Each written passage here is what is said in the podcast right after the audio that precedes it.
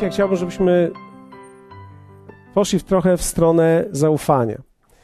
Jak wielu z Was miało, miało taką sytuację w życiu, że zaufałeś kogo, komuś i ktoś się zawiódł? Ktoś z Was miał taką sytuację? Wiecie co, i w tak, ja powiem tak, każdy z nas zaczyna z zaufaniem na kredyt. Kiedy spotykasz kogoś pierwszy raz, ufasz mu tak na kredyt trochę. Patrzysz, ufasz, wierzysz w to, że to cokolwiek on mówi, to, to jest prawdą. Później się okazuje, że cię okłamał. Już w przedszkolu możesz doświadczyć tego. W szkole, w domu. Czasami mogłeś mieć rodziców, którzy się okłamywali. Tak, bo mogli okłamywać ciebie, bo, bo, bo mieli różne sytuacje i, i, i mówili, e, zaraz wrócimy. Wiedzieli, że zaraz nie wrócą. Już jako mały chłopiec mogłeś siedzieć w domu, że jako małe dziecko i zaraz będziemy i ciocia zostanie z tobą, a my zaraz przyjdziemy, a oni szli na trzy godziny. I ty gdzieś w środku wiedziałeś, że to nie jest tak. Więc wiecie, my, e, zaufanie jest to takim, takie miejsce bardzo, bardzo mocne, bardzo takie wrażliwe w naszym życiu. E, I chciałbym, żebyście zobaczyli coś z drugiej Samuela, czwarty rozdział, werset czwarty. To jest przykład y, sytuacji, która się wydarzyła. Jonatan, syn Saula, miał syna kulawego na obie nogi.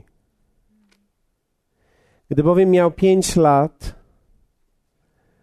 a Jezreel, a z Jezreel nadeszła w, wtedy wieść o śmierci Saula i Jonatana, zabrała go jego piastunka, aby uciekać. Lecz w pośpiechu tej ucieczki on wypadł jej i przez to okulał. Nazywał się Mefiboszet. Ja y, kiedyś, jeszcze parę lat temu mówiłem o Mefiboszecie i pamiętam jak później Nikodem nauczył się tego słowa jeszcze jako, nie umiał żadnych słów, nauczył się słowa Mefiboszet i chodził wszędzie powtarzał Mefiboszet. Nie wiem ile miał lat, dwa, dwa latka albo coś takiego i Mefiboszet. To był taki, wszyscy byli podekscytowani, że zna takie imię jak Mefiboszet. Ale wiecie, to jest dokładnie taki przykład. Nie wiem, czy, czy będziecie widzieli, ale żadne słowo w tym tekście słowa, słowa Bożego nie jest przez przypadek tutaj. Żadne słowo w Biblii nie jest przypadkowo umieszczone. Ani przecinek, ani kropka nawet, tak? Żadne słowo nie jest przez przypadek, więc to nie jest tak, że czytamy ileś tekstu biblijnego po to, żeby jakąś jedną Bożą rzecz znaleźć, tylko każda z tych rzeczy, które są napisane, są Boże. I wiecie, to jest przykład zaufania, które zostało naderwane. Ktoś, kto miał go nieść, upuścił go. Czyli ktoś, kto był większy, ktoś, kto miał autorytet, ktoś, kto decydował w tym momencie o nim, upuścił go i upuścił go tak tragicznie, że upuścił go na całe życie na całe życie okulał. On nie okulał w tym momencie, on całe życie z tego powodu był kulawy. Nie wiemy, jaka jest sytuacja, jaka była sytuacja dokładnie, czy to był kręgosłup, czy to były nogi. Prawdopodobnie było to coś z kręgosłupem. W każdym razie okulał na obie nogi.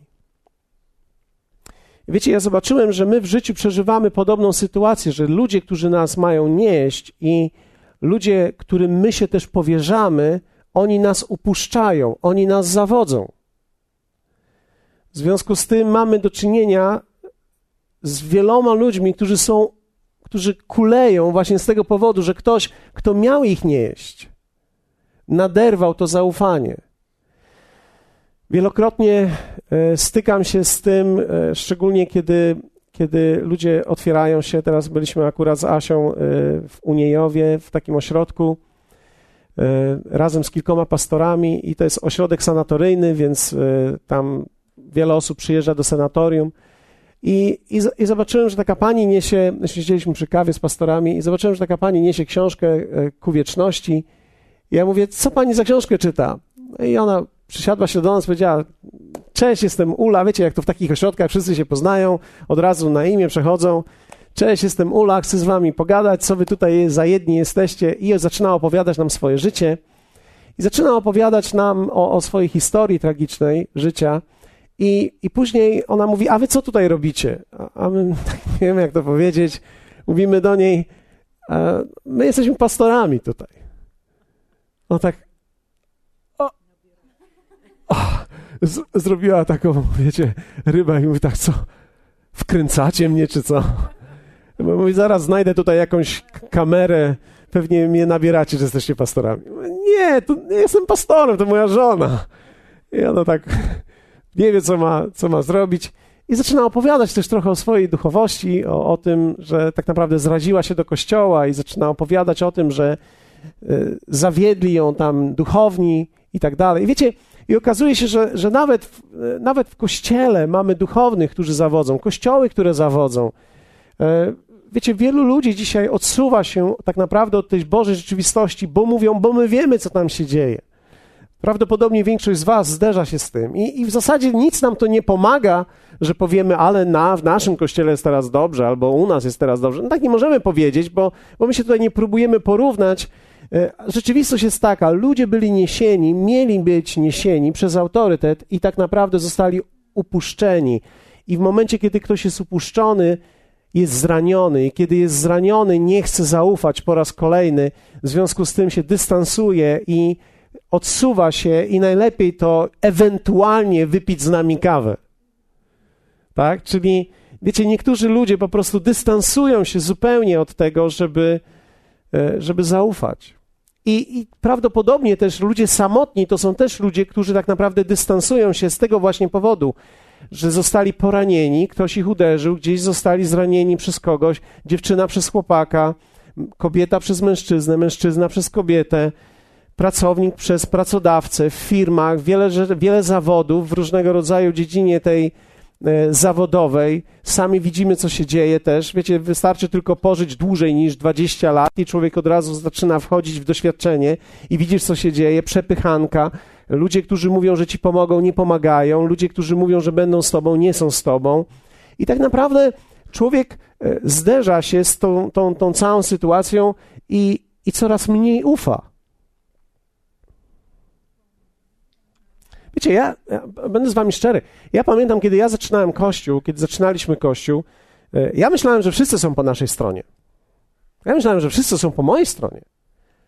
Ja, ja zaufałem wielu ludziom i, i później tak naprawdę, wiecie, człowiek e, zostaje uderzony raz, drugi, trzeci, czwarty i masz tendencję do tego, żeby się wycofać i nie zaufać już nikomu. Masz tendencję, żeby się odizolować i tak naprawdę Słuchasz ludzi, słuchasz ich obietnic, słuchasz tego, co mówią, ale tak naprawdę nie, nie ufasz do końca. Myślisz sobie, ciekawe, co on knuje, ciekawe, dlaczego on mi to mówi. I też czasami nawet w relacjach, wiecie, w domu widzimy, jak to, jak to jest. Czy można sobie nawzajem zaufać? Czy ja mogę zaufać mojej żonie? Wiecie, to jest, to jest tak, że my dojrzewamy w tym. Czy nawet nasze dzieci, one, wiecie, my czasami zawodzimy nasze dzieci. Musimy się do tego też przyznać. Zawodzimy nasze dzieci i one mają podstawy, żeby nam nie ufać.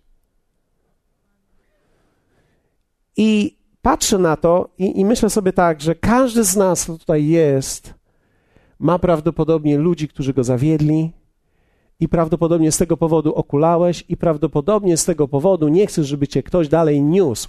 Bo zwróćcie uwagę, zaufać komuś to jest pozwolić się nieść przez kogoś.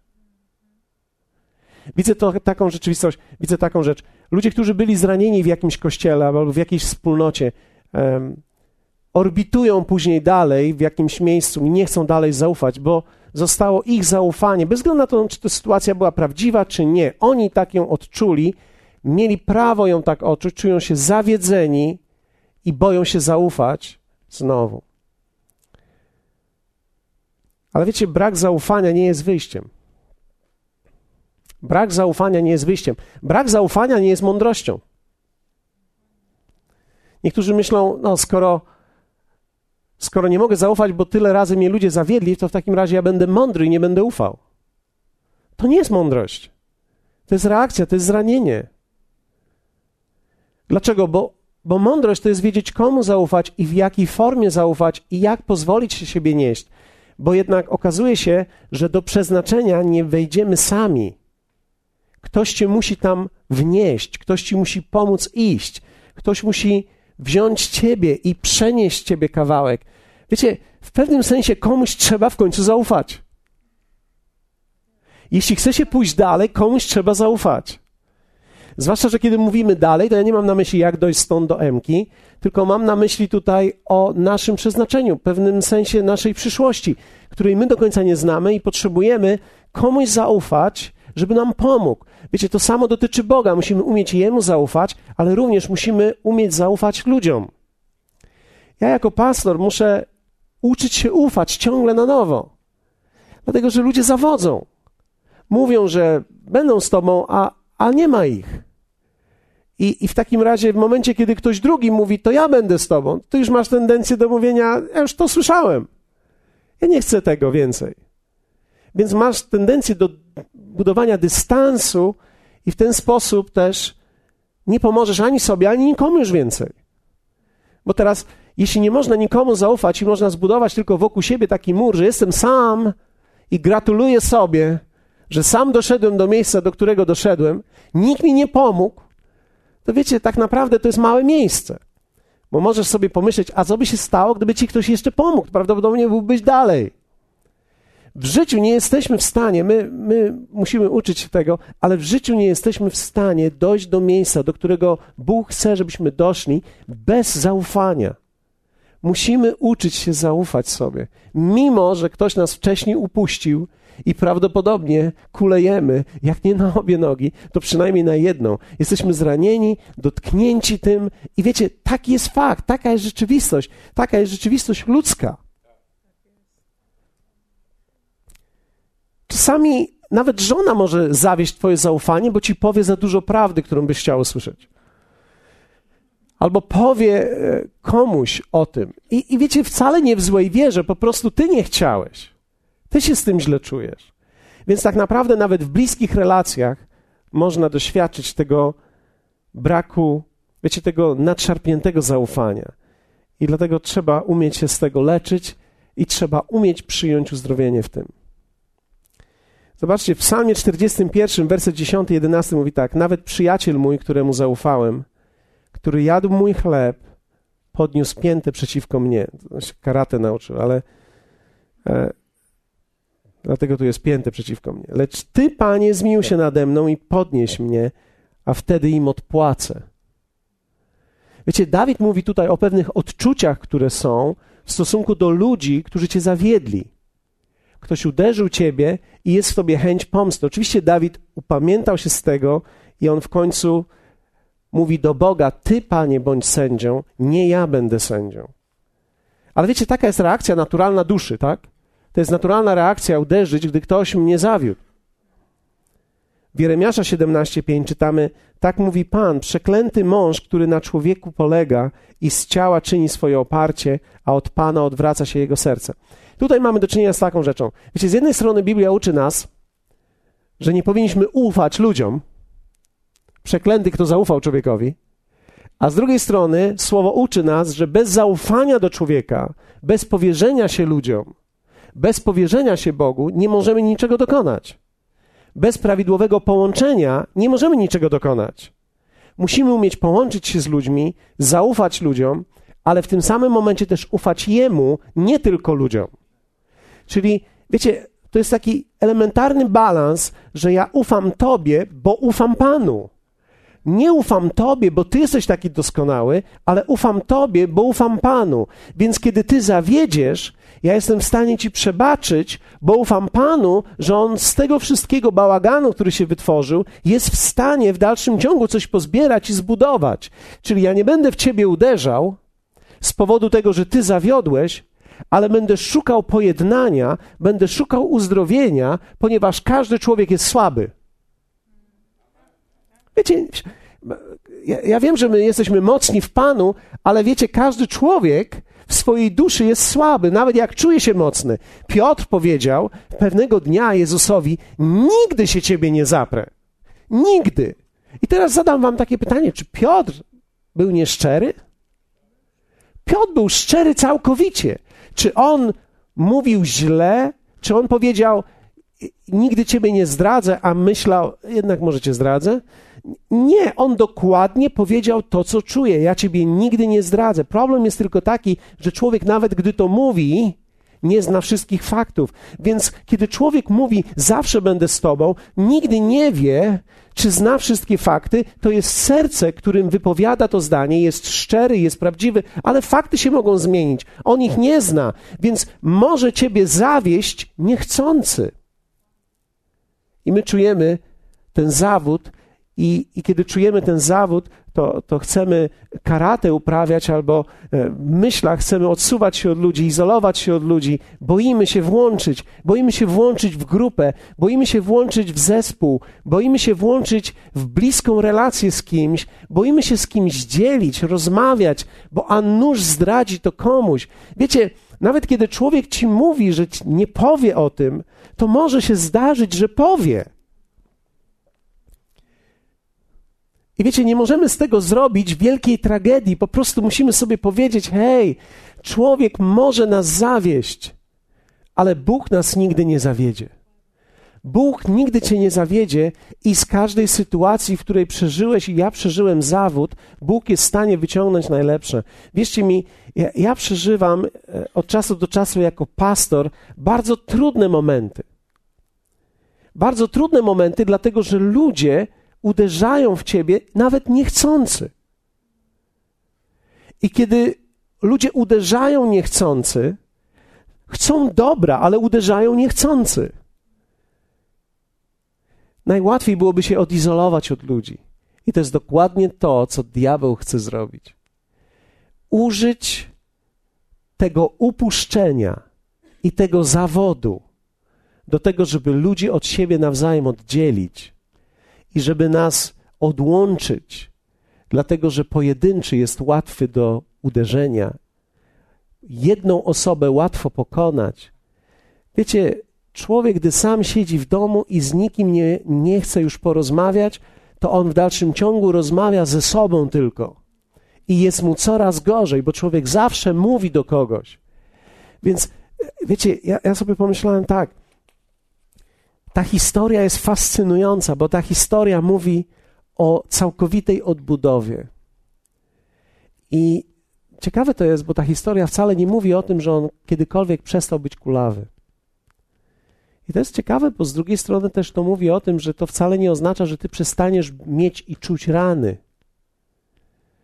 To oznacza, że można żyć pomimo tego wszystkiego, że można dalej zaufać, że one się mogą zabliźnić, że one nie muszą oznaczać całkowitej dysfunkcji, że one nie muszą wcale oznaczać, że będziesz całkowicie bezradny w życiu, że one mogą oznaczać, że w dalszym ciągu jesteś w stanie wypełnić swoje powołanie, zbliżyć się, być połączony, zaufać komuś, zaufać przyjacielowi, zaufać, wiecie, zaufać pastorowi, zaufać. Wiecie, powiem wam, powiem wam taką rzecz. Czy wiecie, jaką mękę przeżywają ludzie, których widzimy, gdy pierwszy raz przychodzą tutaj na spotkanie? Pomyślałem sobie tak, gdybyśmy mogli tylko przez chwilę wyciąć albo zetrzeć na moment wszystkie uprzedzenia, oskarżenia, myśli, a co on chce nam zrobić, i gdyby przez moment tacy ludzie, którzy są na początku od razu najeżeni, przez chwilę pomyśleli, co Bóg dla nich ma, natychmiast by przyjęli to. Ale wiecie, te uprzedzenia, te zranienia, te myśli negatywne, które, które ludzie mają, powodują, że ludzie siedzą czasami latami całkowicie opancerzeni. Bo wiecie, można być nawet tutaj, i być opancerzonym. Można nie pozwolić do siebie mówić. Można słyszeć, a to się obija gdzieś, bo ty w środku wiesz, że nie zaangażujesz się w te słowa, bo boisz się, że one wytworzą w tobie rodzaj nadziei, którą boisz się, że ona zawiedzie. I nikt nie chce być raniony, więc ludzie słuchają tego w takiej bańce czasami. Czasami widzimy, jak rodzina przyjdzie, jak mieliśmy czasami, wiecie, na, na spotkaniu. I, I wiecie, to widać niesamowicie, nawet w rodzinie. Jak niektórzy siedzą pod tytułem Nic ze mną nie zrobisz, choćby nie wiem co. Ja tu jestem, bo to jest mój obowiązek, ja tu przeczekam, ale nic mi nie zrobisz. Ale są też tacy, którzy nie mają aż takich oporów. Ale wielu jest takich ludzi, którzy mają opory. Dlaczego? Bo ludzie od razu myślą, że ktoś, ich, ktoś im coś zrobi, że ktoś chce coś złego dla nich. Wiecie, ludzie boją się zaufać, bo ktoś nadszarpnął ich zaufanie. Jestem przekonany, że z tego trzeba się leczyć, przyjąć uzdrowienie.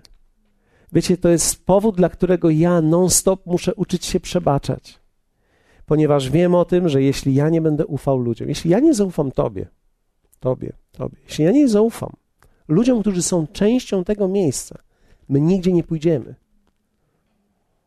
Wierzycie w to? Jesteście ze mną? Zobaczcie, jak ta historia się kończy. W drugiej, w drugiej Samuela. A gdy Mefiboszet, syn Jonatana, wnuk Saula, przybył do króla, padł na twarz i oddał mu pokłon. Dawid zawołał go. Dawid rzekł Mefiboszecie, a ten na to, oto sługa twój. I rzekł do niego Dawid, nie bój się, gdyż chcę ci wyświadczyć łaskę ze względu na twego ojca Jonatana. Chcę ci zwrócić całą posiadłość ziemską Saula, twego dziadka, a ty sam będziesz jadał u mojego stołu po wszystkie czasy. I oddając mu pokłon, rzekł, czymże jest twój sługa, że zwróciłeś uwagę na takiego zdechłego psa, jakim ja jestem? Następnie król kazał przywołać Sybę, sługę Saula, i rzekł do niego: Wszystko, co należało do Saula i do całego jego domu, daję synowi twojego pana. Będziesz uprawiał dla niego ziemię, ty i twoi synowie i twoi słudzy, i będziesz zbierał plony, które będą stanowiły źródło utrzymania dla domu twojego pana. Lecz sam Mefiboszet, syn twojego pana, jadać będzie po wszystkie czasy u mego stołu. Syba zaś miał piętnastu synów i dwadzieścia sług. Syba rzekł do króla, wszystko co rozkazał mój pan, król, to twój sługa uczyni. I Mefiboszet jadał u stołu króla, jak każdy z synów królewskich. Mefiboszet zaś miał małego synka imieniem Micha. Wszyscy mieszkańcy domu Syby byli sługami Mefiboszeta. Sam Mefiboszet zaś mieszkał w Jeruzalemie, gdyż jadał po wszystkie czasy u stołu króla. Był zaś kulawy na obie nogi. To jest obraz, który kiedyś słyszałem który jeden z kaznodziejów opowiadał, że w momencie, kiedy Mefiboszet zasiadał do stołu, był kulawy na dwie nogi. Przy stole tego nie widać. Innymi słowy, można powiedzieć tak. W momencie, kiedy jesteś w miejscu swojego powołania, miejsce, do którego Bóg Ciebie wezwał, nie będzie widać Twoich zranień będzie widać tylko Twoją pozycję. Tylko musisz pozwolić zaufać. Wiecie, ja nie wiem, co przeżywał Mefiboszet, ale prawdopodobnie to był horror w jego życiu. Dlatego, że Dawid był całkowicie według niego winny tego wszystkiego i bał się Dawida. Wiecie, w momencie, kiedy ktoś jest winny, ty go nienawidzisz. Ty masz złe myśli o nim. Ale to nie była wina Dawida. To była wina tak naprawdę tych ludzi, którzy się bali tylko i wyłącznie Dawida. Dawid nie zawinił naprawdę w tej sytuacji i zaprosił Mefiboszeta do stołu. I wiecie, Dawid reprezentuje Chrystusa, który zaprasza ciebie i mnie do stołu który tak naprawdę zaprasza nas, aby przykryć nasze zranienia i aby nas sycić do końca dni sobą. Ja, ja muszę Wam powiedzieć, musimy przyjąć uzdrowienie od Pana. Ja muszę przyjmować, Ty musisz przyjmować, moja żona musi przyjmować, moje dzieci muszą przyjmować. Musimy umieć zasiąść przy stole, czyli cieszyć się tym, co Bóg dla nas uczynił i zaufać ludziom, których Bóg nam dał. Wiecie, ja muszę zaufać. Ja muszę ciągle odbudowywać i budować coraz większe zaufanie do mojej żony. Ono nie może się umniejszać, ono musi się powiększać. Ja muszę coraz bardziej ufać Arturowi. Muszę coraz bardziej ufać tym, z którymi współpracuję najbliżej. Muszę coraz bardziej umieć zaufać ludziom, których Bóg dał. Wiecie, to, to jest nawet taka kwestia, trzeba umieć zaufać ludziom. Bo ktoś może powiedzieć, no dobrze, ale to znaczy zaufać Waldkowi. Ktoś może powiedzieć, no dobrze, a, ale co będzie, jak, jak, on, jak, jak on coś wywinie? No ka każdy człowiek może coś wywinąć. Co będzie, jak on coś wywinie? No ale wiecie, ja, ja nie powierzam mu tylko swojego życia, ja powierzam mu swoje życie ze względu na Pana. Więc to nie jest tak, że w nim jest źródło wszystkiego. W Bogu jest źródło wszystkiego. Więc ja nie mogę zatrzymać przeznaczenia, które Bóg ma, tylko dlatego, że ja się boję zaufać, bo nie wiadomo, co dany człowiek zrobi. Wiecie, nie wiadomo, nie wiadomo o nikim. Kto z Was może powiedzieć do końca dni, zawsze i wszędzie? Wiecie, my widzimy to przez lata, że ludzie upadają w tym. Nawet wielcy upadają. Dlatego nasze zaufanie nie jest budowane na ludzkiej sile, ale nasze zaufanie jest budowane na Panu. I ja wierzę w to, że każdy z nas musi umieć przyjąć uzdrowienie. I to przyjęcie uzdrowienia to jest przyjęcie przede wszystkim, to jest obdarzenie ludzi, którzy, którzy, którzy nas zranili, przebaczeniem. Ja muszę chętnie przebaczyć. Wiecie, ja muszę przebaczyć ludziom, którzy mnie zawiedli. Ty musisz przebaczyć ludziom, którzy ciebie zawiedli.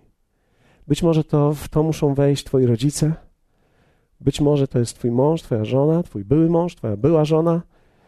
Wiecie, są różne sytuacje.